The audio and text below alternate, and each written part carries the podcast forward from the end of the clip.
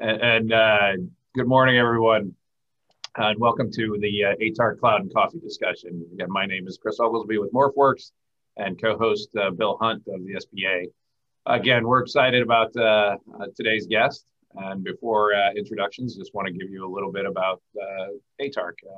The ATARC Cloud and Infrastructure Working Group is bringing this platform with the goal of bringing lessons learned and ideas to the ATAR community. Our focus will be a conversation about our guests' experiences, past and present, executing modernization and transformation efforts. There is a Q&A feature at the bottom of the screen to ask questions. So please put those in, and we will get to those as we get through the discussion. So now on to introductions. Tom Santucci is the Director of IT Modernization Office for Government-Wide Policy at GSA. I've actually had the pleasure of working with Tom, and he has a great perspective of delivering at the DOJ, so both from an agency perspective and now has an enterprise view of modernization across the .gov domain. So Tom definitely brings a great perspective to today's call. So Tom, welcome. Hey, thanks, Chris. So Tom, maybe if we could just get into kind of a little of the personal tie. You and I met on DCOI project, so the data center optimization, data center consolidation. So I guess to kind of start the discussion, you know, the data center play in today's environment, right? We're living in an area that is, you know, data center central, so to speak.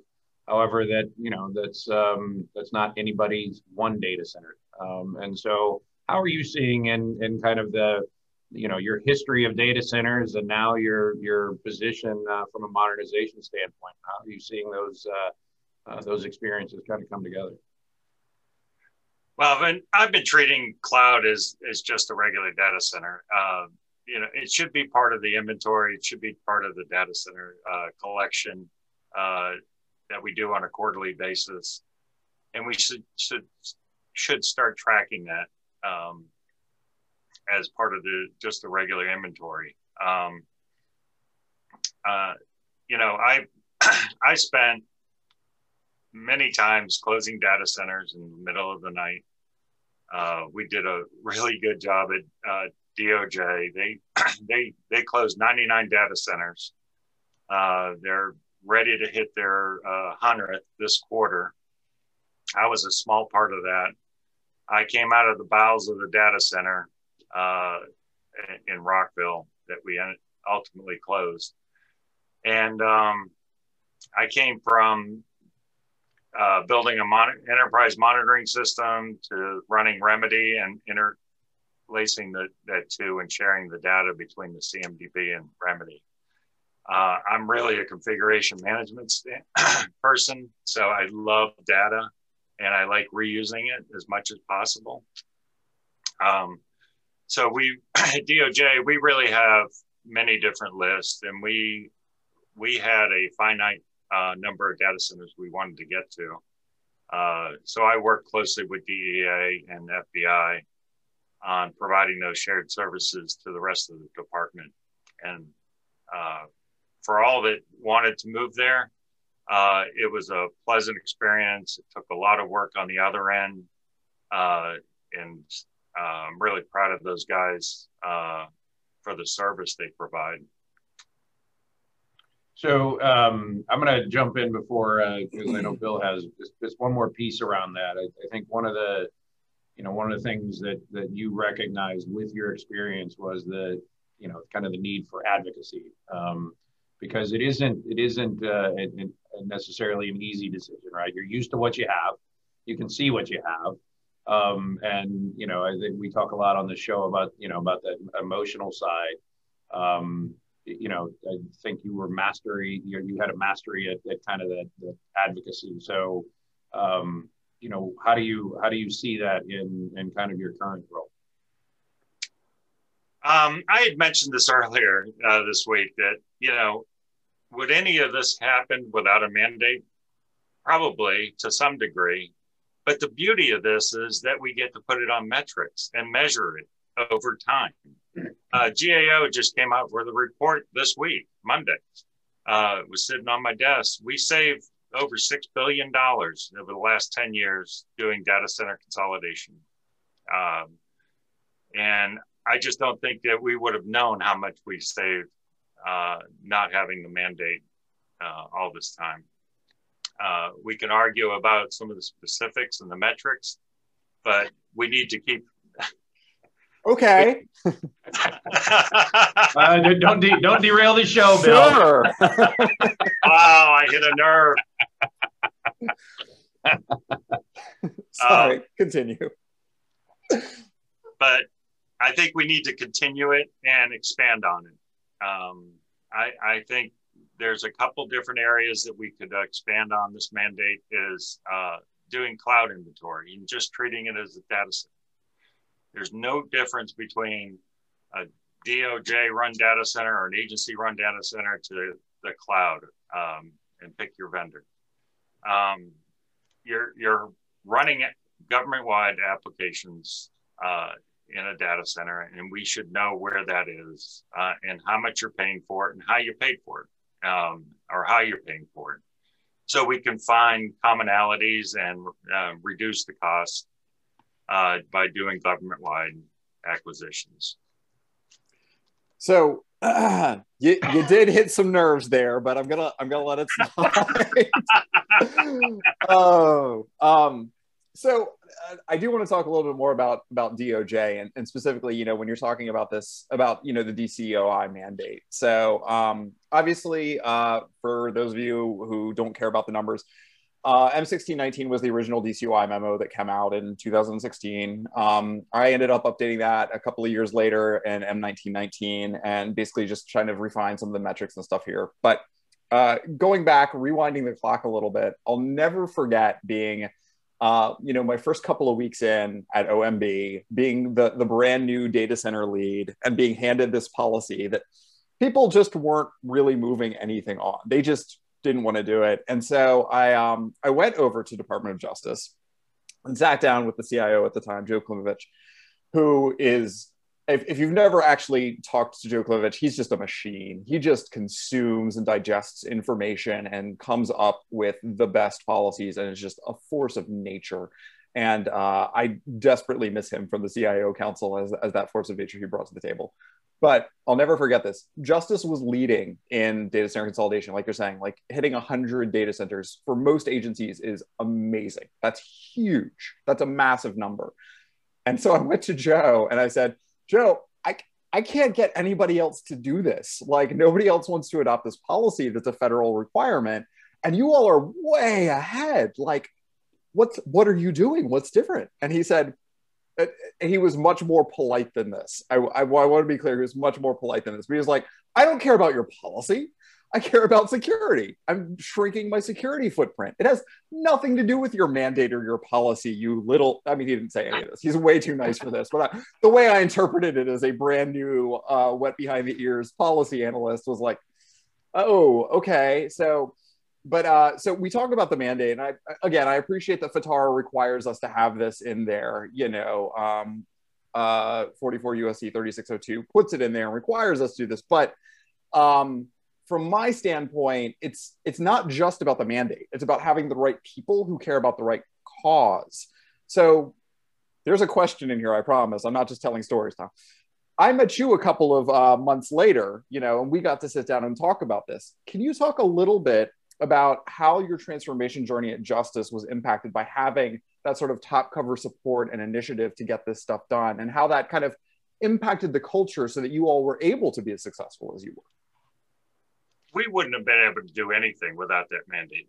And it came from the top down. It came from the Deputy Attorney General sending out a memo, the CIO sending out a memo, and it was incorporated in the acquisitions or the investment reviews.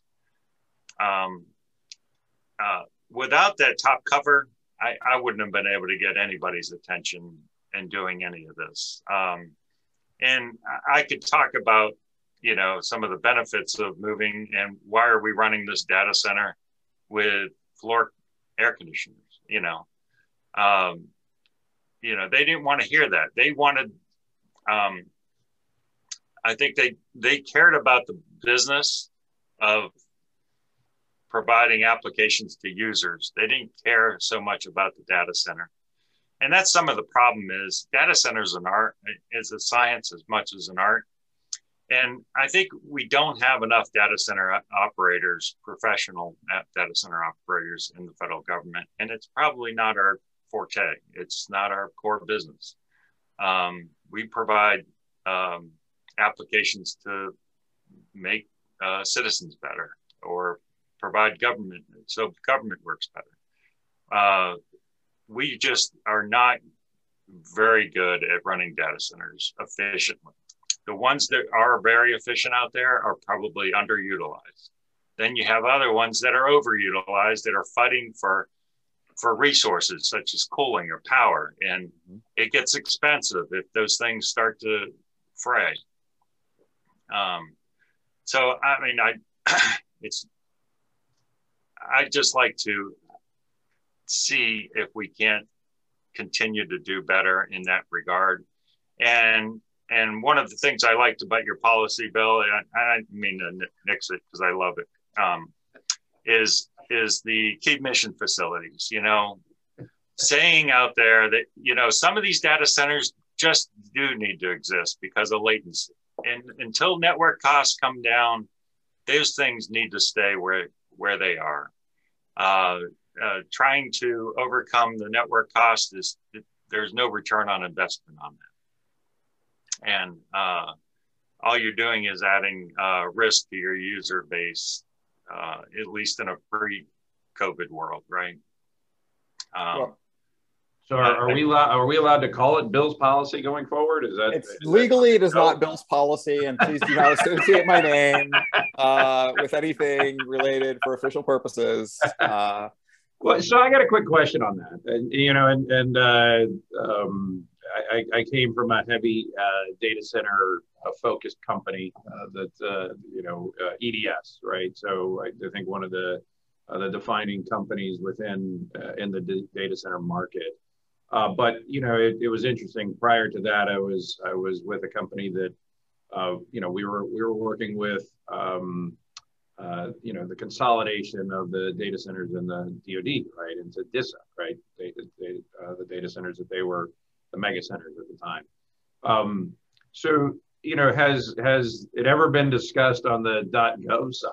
Again, because there are some pretty world-class data centers in the .gov domain. Has the discussion ever been almost a data center, you know, agency, so to speak, that, you know, that could be, you know, a path to kind of the art and science of data centers? Has that ever been discussed in any of these modernization calls? I'm gonna throw that out to both of you. I'm not a panelist. What are you doing? Sorry, I thought it was Bill's policy. I thought for sure. Is this an intervention? Because you know, no, Tom, go ahead. Well, we are buying commercial data centers, but we don't know how much, because we're not tracking it. It's an optional reporting entry within the integrated data call that we do every quarter. So I mean, I'd also, you know, I'd like to see us consolidate those purchases, right? Rather than the onesie twosies and buy a cage at one of the data centers. And we're probably interdismissed throughout that data center.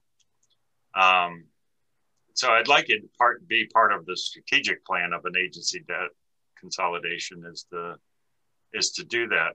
There are some out there.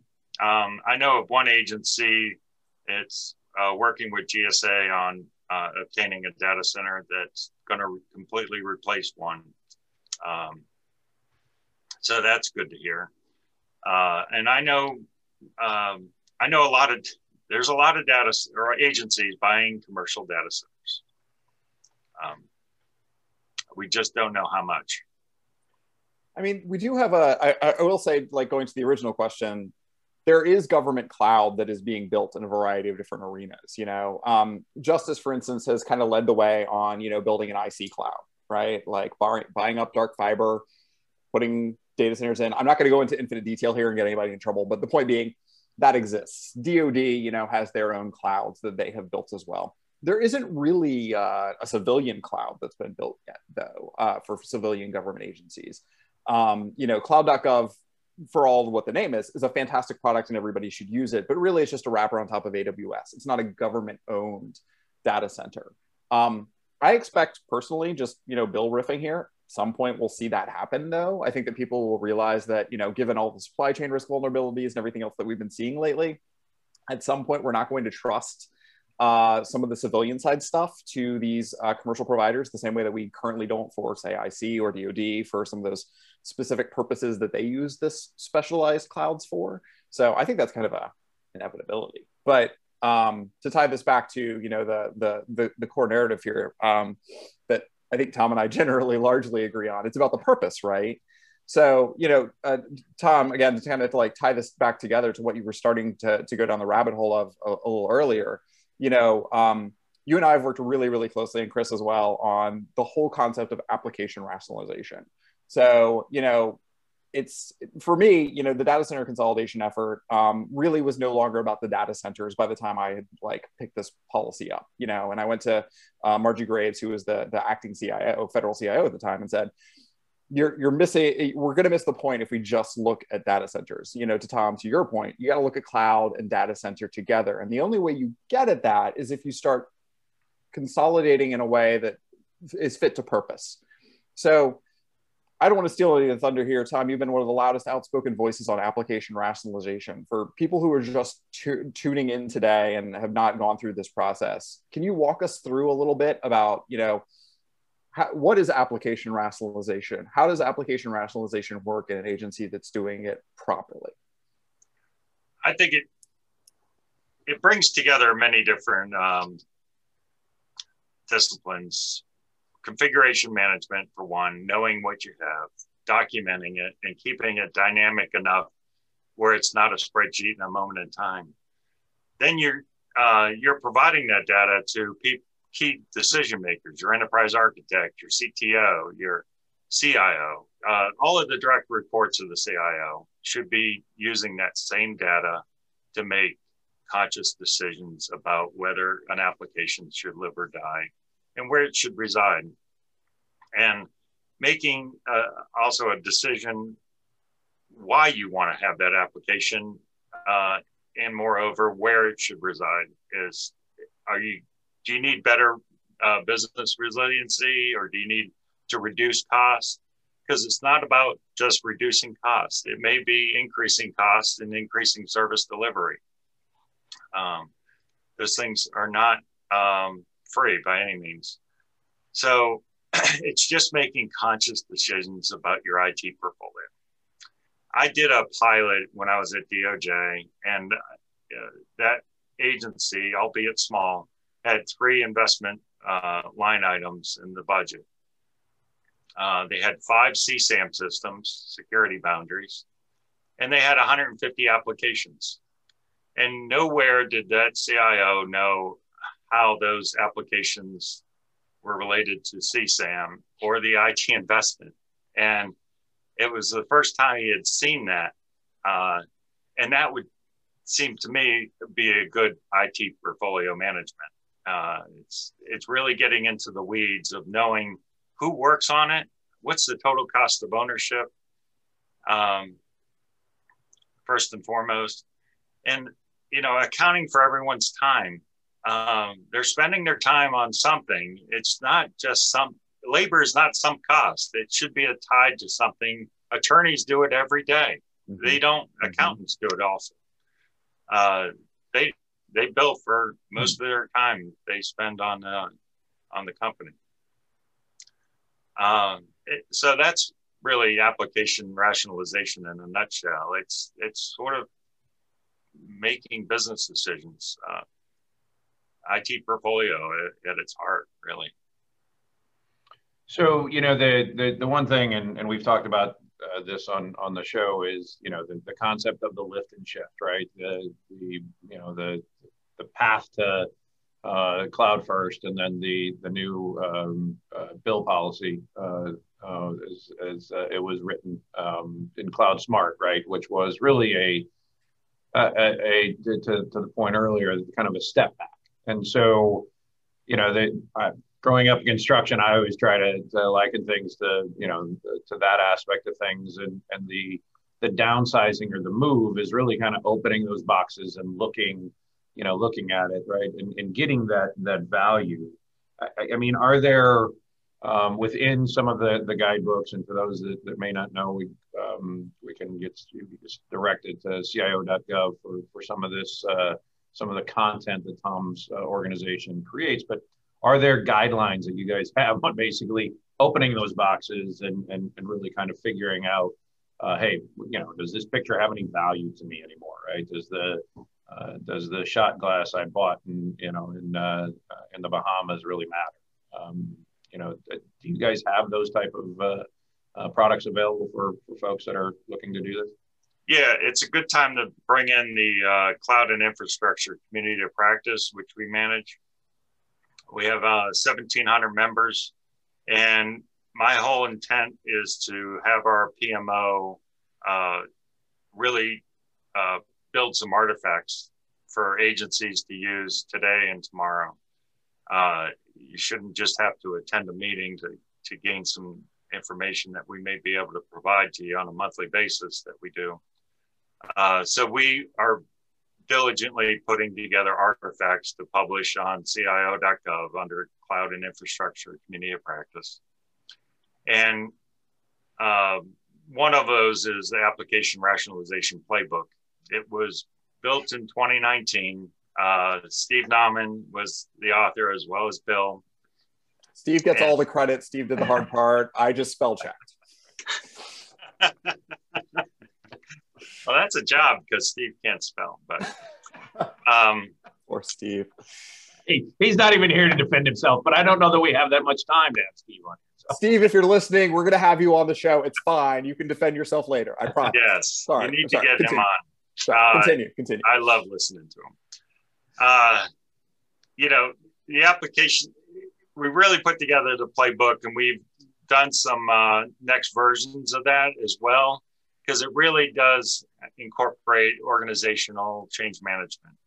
The organization is itself, and I've mentioned the direct reports to the CIO, really need to be on the same page of what data they're collecting. You know, it kind of bewilders me when OMB asked a question on the IDC, how much time did you spend collecting this data? And you should get a demerit for spending too much time having to collect this data. These spreadsheets are just mind-boggling at times that you have to do this in collecting information. And application rationalization is really getting the foundations and getting the process in place to make a business decision on an application. And it doesn't have to be a we say application, but it doesn't necessarily have to be an application. It could be a service, a network backbone, for instance, or a data center itself as a service. So you make those decisions whether you should keep that data center or consolidate it with other data centers. Application is just a term that we use. Steve always likes to say, maybe it should be called the compute rationalization. Because it's not geared to systems or applications. Yeah, and I think that's key, right? Is being able to dig a little bit deeper than the discovery tool, so to speak, right? Is to really, again, Bill talks about, right, from that enterprise architect standpoint, you really need to have that full understanding versus just a sliver, right? And that sliver can't just be a quick discovery. There needs to be some true kind of deep dive discovery. And to that, I mean, we've got a question in the sidebar that I'd like to thread in here too. You know, Jared asks, you know, what are your thoughts on utilizing software like DSIM, et cetera, for managing your data center with a small staff? And for me, the other side of this, going to Tom, the question you're talking about the labor involved in the data collection, using automated monitoring tools that can kind of get at some of that information for you, so that you're not having to run around to every single server, log in, see what the workloads look like, doing all the manual work in a facility, I think can make that a little bit easier. I mean, obviously I'm going to be full of myself for a moment and say, we also significantly reduced the number of fields that are required to be reported for the data center IDC. But overall, I mean, can you talk a little bit about, your background as a configuration management, how you can use some of these automated tools to make this process simpler and more precisely when you're trying to make that sort of a decision and adjudication, how you can use these tools to make data-driven decisions? Well, DSIMs are really good, and now there's HDIMs that they've expanded on. It's the only tool that's gonna match your physical infrastructure to your virtual infrastructure. So it's really, for a data center operator to exist, they should have DSIM. They should be monitoring their environment, doing rack allocations, locations, and it seems fundamental to me to have a DSIM to run a data center. And then you use that data for not just the data center operator, but for the people populating that data center and your monitoring team. I'm a big believer that you should have a centralized monitoring team outside of the application owners. And you feed, the application owners feed them requirements and see if they're meeting those requirements through the various shared services that are providing application or that application services. And I think that monitoring team is really key because they have that big, broad view and they need data. They need data discovery can get you there, although albeit very difficult. Data discovery tools are really good if they work. And the problem is none of them really work, and it requires a big team to put those together. And it probably provides too much data. So there's probably a sweet spot in there of doing nothing versus doing entire data discovery and finding out what the key functions are. Because you want to know if the applications are meeting the needs. Are they are they being overutilized or underutilized? And those are key decision points that you want to know whether, for when that application comes up for recycle or an annual review or a 3-year review or whatever it is, those are things that you need to know to make a decision on that thing. Yeah, and I think just to kind of piggyback as well as I guess kind of expand on, Tom, you talked about the art and science of data center, right? The DSIM tool is only as good as the processes that you have in the science of it. There is an art to the data center as well, but as you look at the technology that you want to put into a data center, into an organization, the adoption is critical to the processes you already have in place. If you have poor process, if you don't have a formalized process around application review, tech refresh, onboarding of new technology, the tool is only as good as what you have in place from the process standpoint. Do you agree? I guess yeah, both of you. So we've got another question here of Bill. You seem to be, I don't know, maybe it's the way Tom, Tom and you connected on the Bill policy, but so we got here from Tom Beal. So Tom Bill, you mentioned the government is in general is not great at running and managing their own data centers, with some exceptions. Yet the current FITARA DCOI scores show nearly all A's. Can you please share thoughts on that? Are the right metrics being used from your perspective? So I'm gonna put that one at because I think there's a little bit of crossing pieces there, Tom. So Tom, you're the guest. You should go first on this one. Yeah, let me hang myself, please. You know, it's a good time to ask that question because we are going with meeting with the agencies and the OMB desk officers to determine what their annual strategic plan goals are for the year. They're due in May. So between now and then, I'm going to be meeting with all 24 ACT agencies on meeting in determining their goals. I think the desk officers are going to be more involved this year than they ever were before.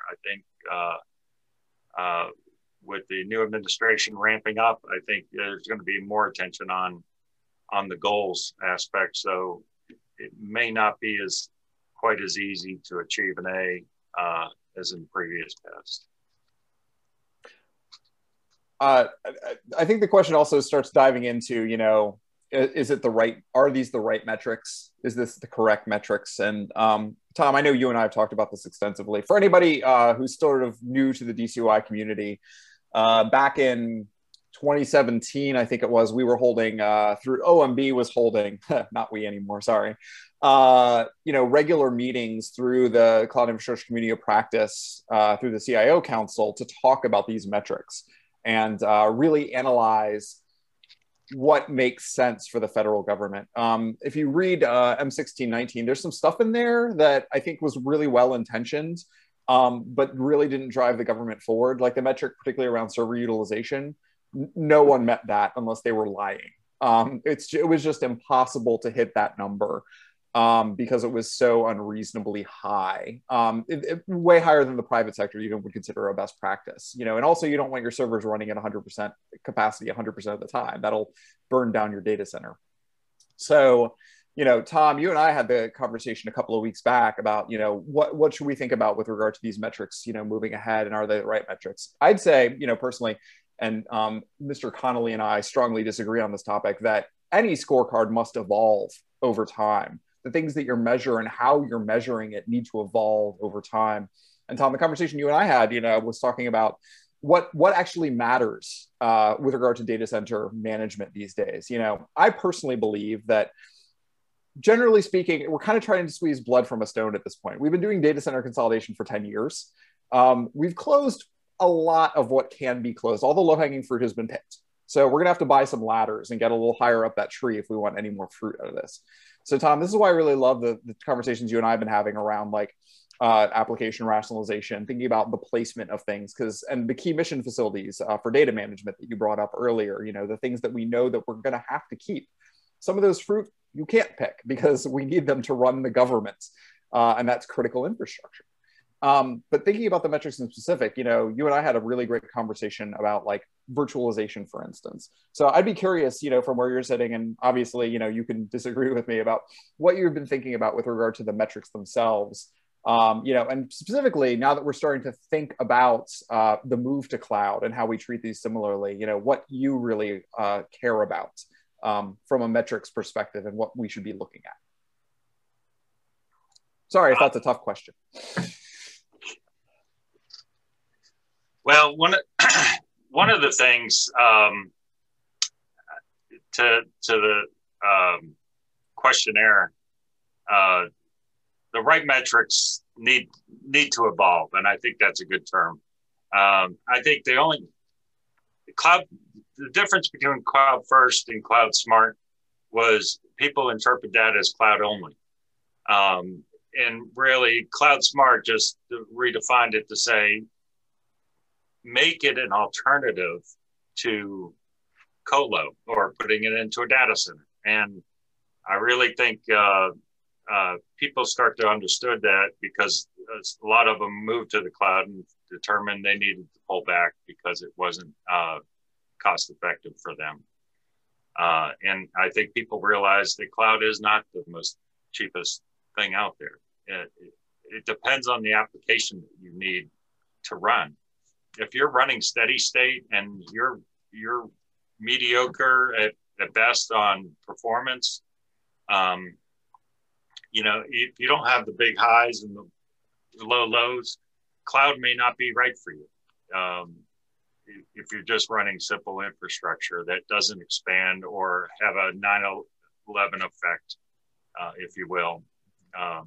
SBA is a good example of it needing to expand greatly overnight. And you guys are, we're really proud of you from a federal employee standpoint that, you know, an agency was able to respond like that. And I'm, to Tom's point, or to Tom Beal's point, you know, we really need to understand the total cost of ownership of running a data center. You know, we could dump millions into cold aisle containment for one data center. Imagine what that would buy on the commercial market for storage or whatever.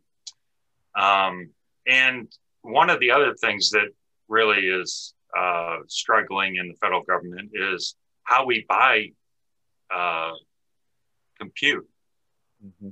The year-end purchases of seems to be, let's buy more storage, you know, which is the most power consuming product we could buy, the most, it takes up the most space.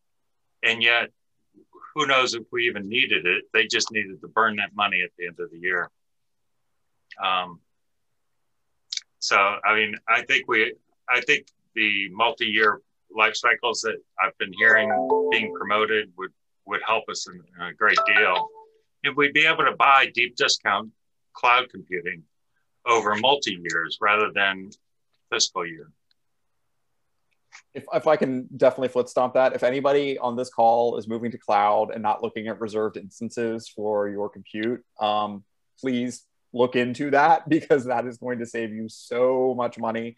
Please do not just buy the regular compute, do reserved instances. Oh my God, please do that. Also cold storage whenever possible. You do not do premium storage for all of your data. I don't care what your analysts tell you. Also, you need half the compute that your analysts tell you that you do. They're lying to you, but I digress. Not bashing any analyst that might be on the call. All of those things are wrong.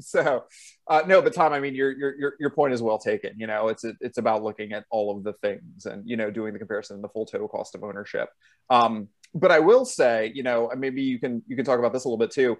You know, going back to your distinction between cloud first and cloud smart, the check is in the mail, by the way. Some agencies adopted cloud first so radically that they just lifted and shifted everything.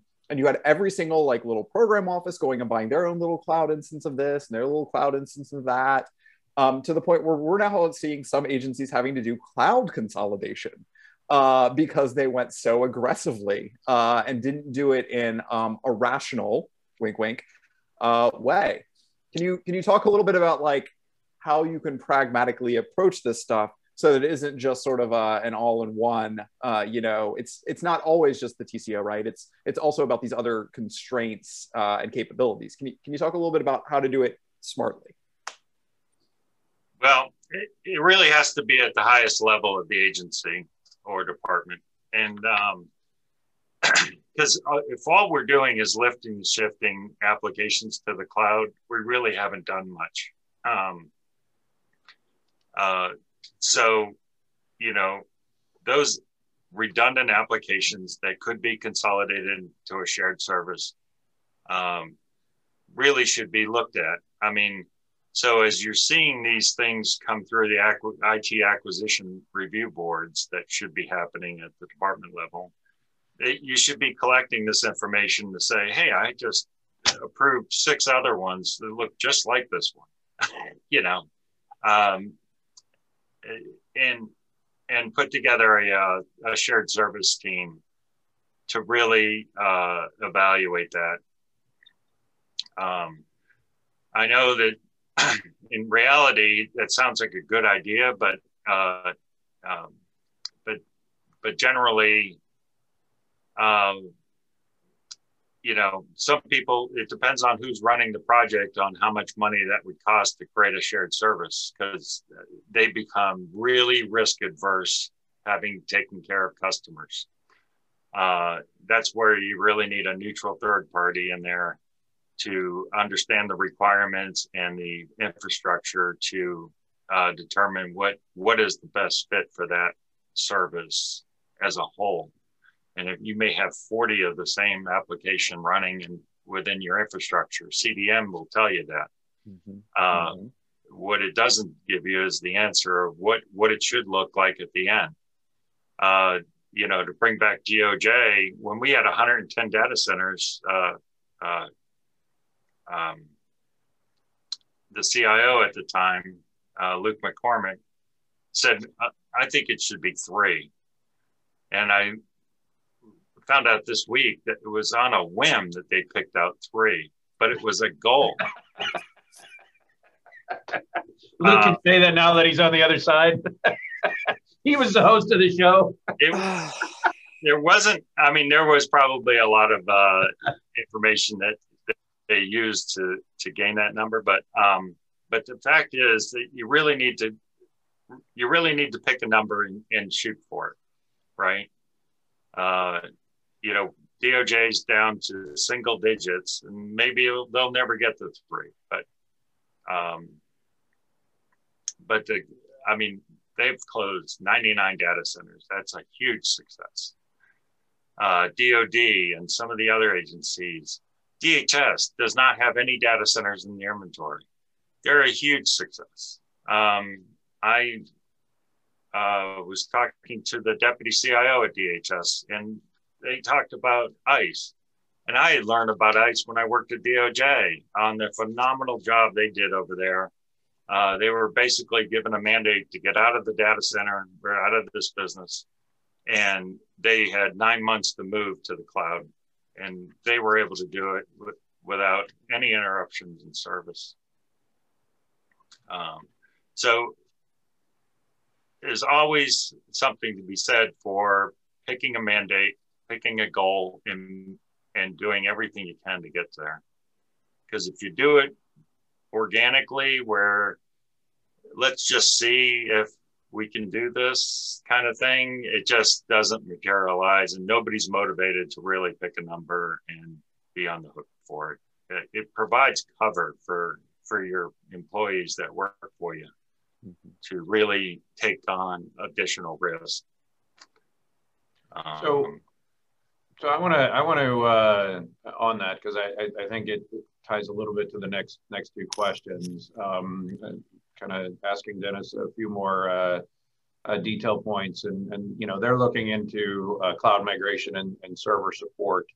But you know, I think, you know, having as a company, we've obviously done it as both of you gentlemen in agencies have done it. Where, you know, again, I'm going to go back to where are areas that organization can go, right? The kind of this shared community, it's what we're trying to do here at ATARC. But, you know, we had, you know, Dennis, if you don't get a chance, go to ATARC site and look up Mike Cassidy's session. I think we talked a little bit about there, but, you know, it is difficult within the government to go find the successes. And so are there areas within the CIO.gov, within what you guys are doing, on Cloud Smart around kind of the cloud migration and server support that Dennis might be able to access, outside of us getting into a real consolidation conversation here in the last few years? Yeah, you know, we run that community of practice monthly.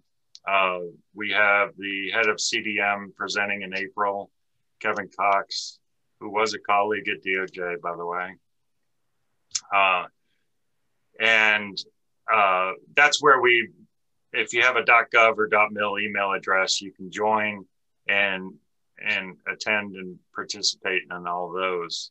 We also have an offshoot of the cloud infrastructure community of practice is the working groups, where we'll take a particular topic. Last year, it was the cloud strategy document that we put together. We got the best and the brightest around from seven agencies. And we're able to produce a document that showed you from lessons learned how you should approach cloud, from the pre-planning stages. Mike Cassidy talks about this a lot. You know, it was 18 months to 2 years before he thought about moving anything to the cloud. There's a lot of planning. There's a lot of looking at your inventory, doing the application rationalization process, and not just moving and then coalescing. It's more methodical than that. Mike can talk about it all day long, everything you need to do from inception to beginning of the implementation. But I think there's some realities here, and I want to mention this before we, you know, I think I found a quote from 2010 on federal data center consolidation initiatives and why we were doing it. It was to deal with the harsh realities of the budget. And that was back in 2010. I think it still applies today. It's going to be some harsh realities. People just can't continue to isolate themselves and run their own individual niche applications. We're going to have to move to shared services, and that's the only way we're going to be efficient in this. If we look at the application layer, we did $6.2 billion in savings for data center consolidation. Imagine what we'd do at the application layer. I mean, it would dwarf data center consolidation savings. If you think about, and it's not just licenses, the licenses are relatively cheap to run an application. It's the 10, 20, 30 times labor to run that application and keep that going is really the cost savings. And I know the 2010 report that you're referring to. If you actually even, because the same language was repeated, if you go back 20 years before that to the Klinger report, which birthed Klinger-Cohen, which said exactly the same thing about IT management. So it's not like this is new. This is perennial in government. Every few years, it's, well, we really need to save money on IT and modernize. And I'll say this, the federal government has done such a good job since that 90s report that we have gotten from $2 billion to $80 billion in IT spend. So good job. Good job, everybody. We're really saving money on IT through savvy investing.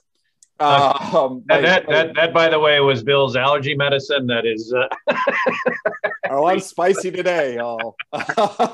Now, you all just bring it out. I mean, we all have been working on this together for so long that, you know, it's just all the trauma is coming out. You know, this is really therapy for all of us, I'll say. But no, I mean, like, the point's well taken there, Tom, on all of those things and starting to look at it. The only thing I would caution is that I have seen at some agencies, how to put this politely, because of the fact that our budgets continue to get squeezed and IT is the first thing that gets squeezed, your cloud spend, you can't reduce, generally speaking. Once you're invested, once you've lifted and shifted, once you've moved your applications there, like, you can't turn down your service level and have your customers be okay with that. Generally speaking, most agencies really struggle once they've hit that.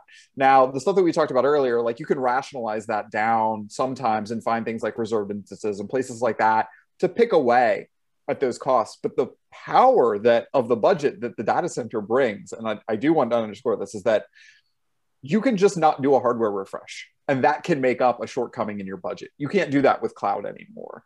And also, as we all know, like, data center practitioners, we don't pay them especially much in the federal government. Those are like GS-12, GS-13s that are like, you know, running around at most. And cloud engineers are GS-15s and above, and expensive SRE contractors and all of that. So, Tom, I do want to highlight, like, there's potential cost savings, but like, it's really about doing the total cost of ownership that you keep bringing up. And I don't want anybody listening in to think that cloud is going to save them money and make their breath fresher and their teeth whiter and, you know, cure cancer. Well, it might cure cancer, depending on how we, but the point being that, you know, it's about that total cost of ownership that you're talking about and working through the steps and really looking at what are my staffing costs? Like, don't make the mistake of the Tennessee Valley Authority and fire all of your data center practitioners and think that you're going to save money, because you're not, right? Like, you have to rationalize your portfolio. You can't just do the cloud first and just move everything, right? It's about the thoughtfulness to it. So I did want to highlight, you know, like, we don't want to lose the track of the point of this.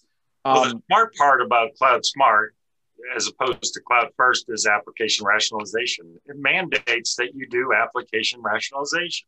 It's a strategic document, but it's simply put that you must do application rationalization. Yeah, which I think is the planning part, right? If you don't know what you have and you just move, to Bill's point earlier, it really does become a challenge on the back end of, oh crap, how did we now take what you had control of, which I think is that emotional part, right?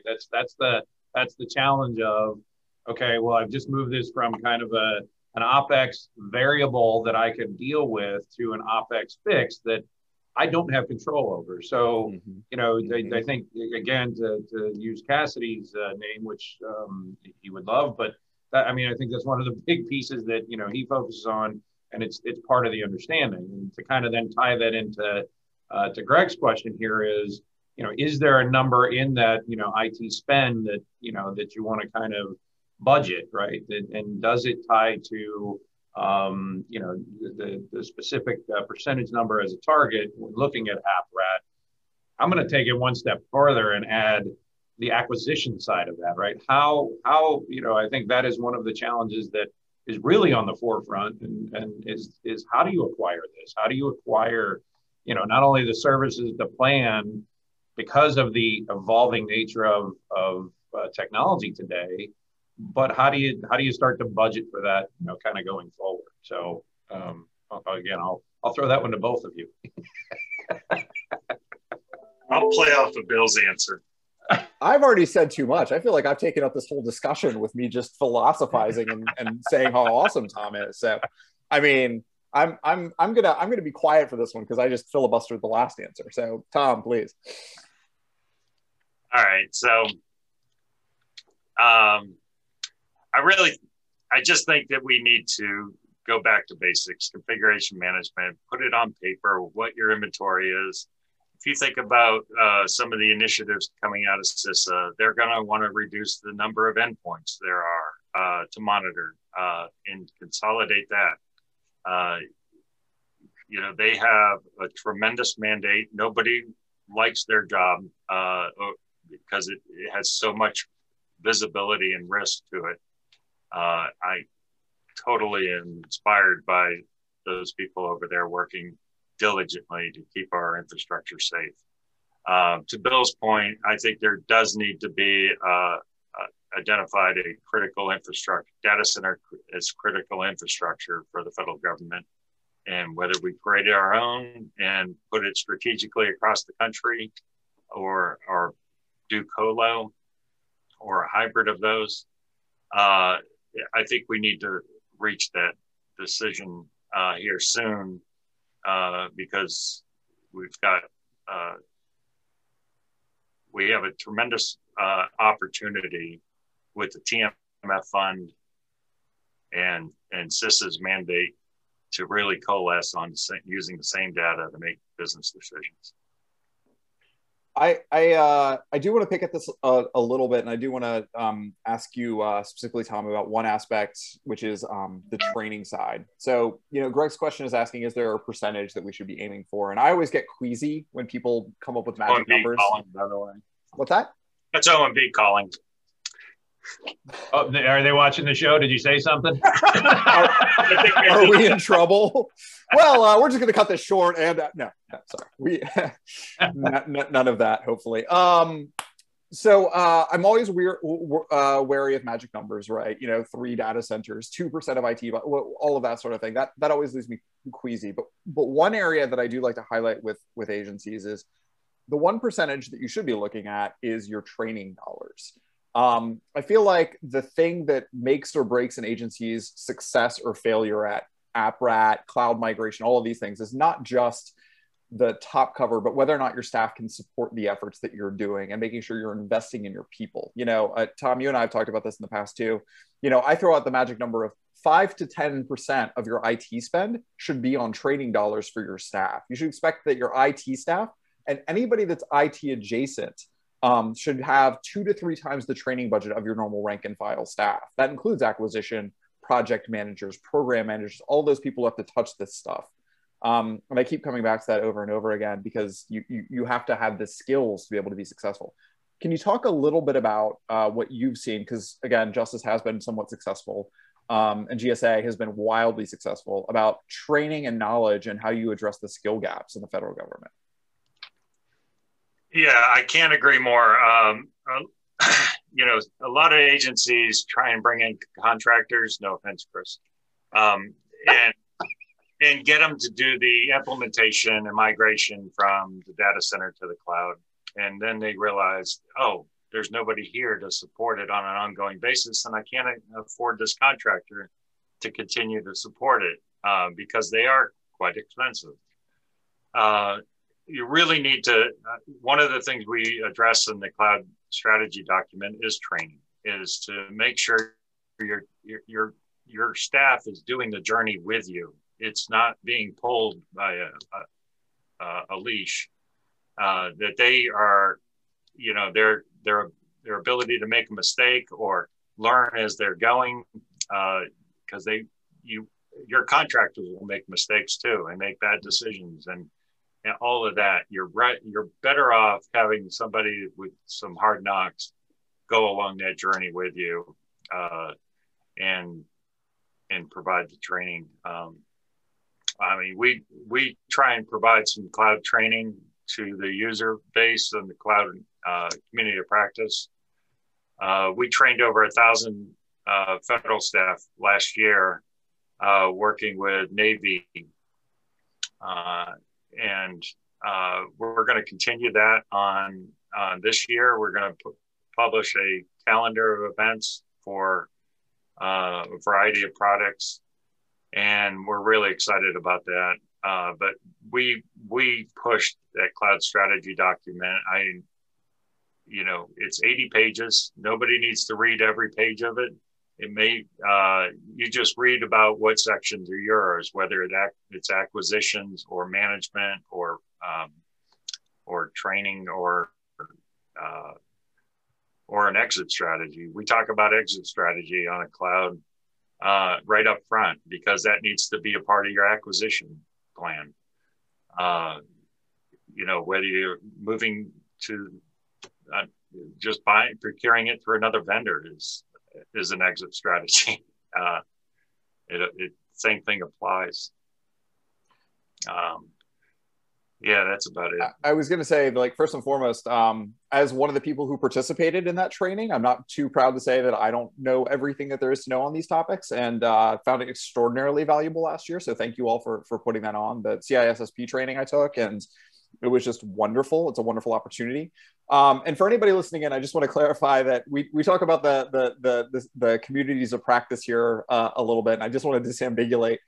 So this is the ATARC and MorphWorks Cloud and Coffee show. And so we have a cloud and infrastructure community of practice through ATARC that Chris and I are the co-chairs on, along with Tom. And we try to do a lot of work around building the community. And that's open to the vendor community and the government community. And then there's the separate cloud and infrastructure community of practice under the CIO Council, which is open to feds only, and anybody with a .gov or .mil. And I think it looks like we're going to open it up to city and state governments as well, which I'm really excited about. And that's a different community that also puts out all these informative documents that Tom has been talking about. So two parallel groups that have very similar and sometimes overlapping missions, but we do very different work in both of the communities, even though you see a lot of our same faces over and over again in both of them. So if you're in one, you should check out the other. And if you're in the other, you should check out one. Because both of them are awesome, with different groups of people doing fantastic work. So I did want to call that out. And thank you again, Tom, for the wonderful work that you all are doing over there. OGP just continues to, you know, crank out the hits as far as these documents and giving us all of the information and really bringing the community together around these topics and driving better practices. So just wanted to thank you again for coming on and all the fantastic work that you all are doing over there.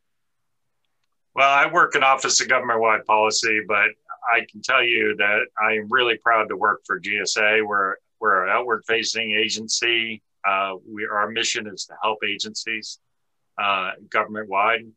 And the collaboration amongst all of the GSA entities is incredible. I mean, we work with each other. There's nobody I can't talk to within GSA and get some help for an agency that I happen to find out about. And I always preach cloud.gov, login.gov. Those are terrific services. But, you know, whether it be IT categorization or federal acquisition, we're all on the same team, GSA, and we continue to collaborate to help out agencies. Tom, thank you. Thank you very much. And again, everybody, thank you for joining. And Nicole, thank you for all of the coordination effort that you always give. And everybody, please join us April 1st, April Fool's Day. But we actually have Rotabun, the CIO for the International Trade Administration. If you haven't heard Rona speak before, she's got a lot of great experience. So please join us.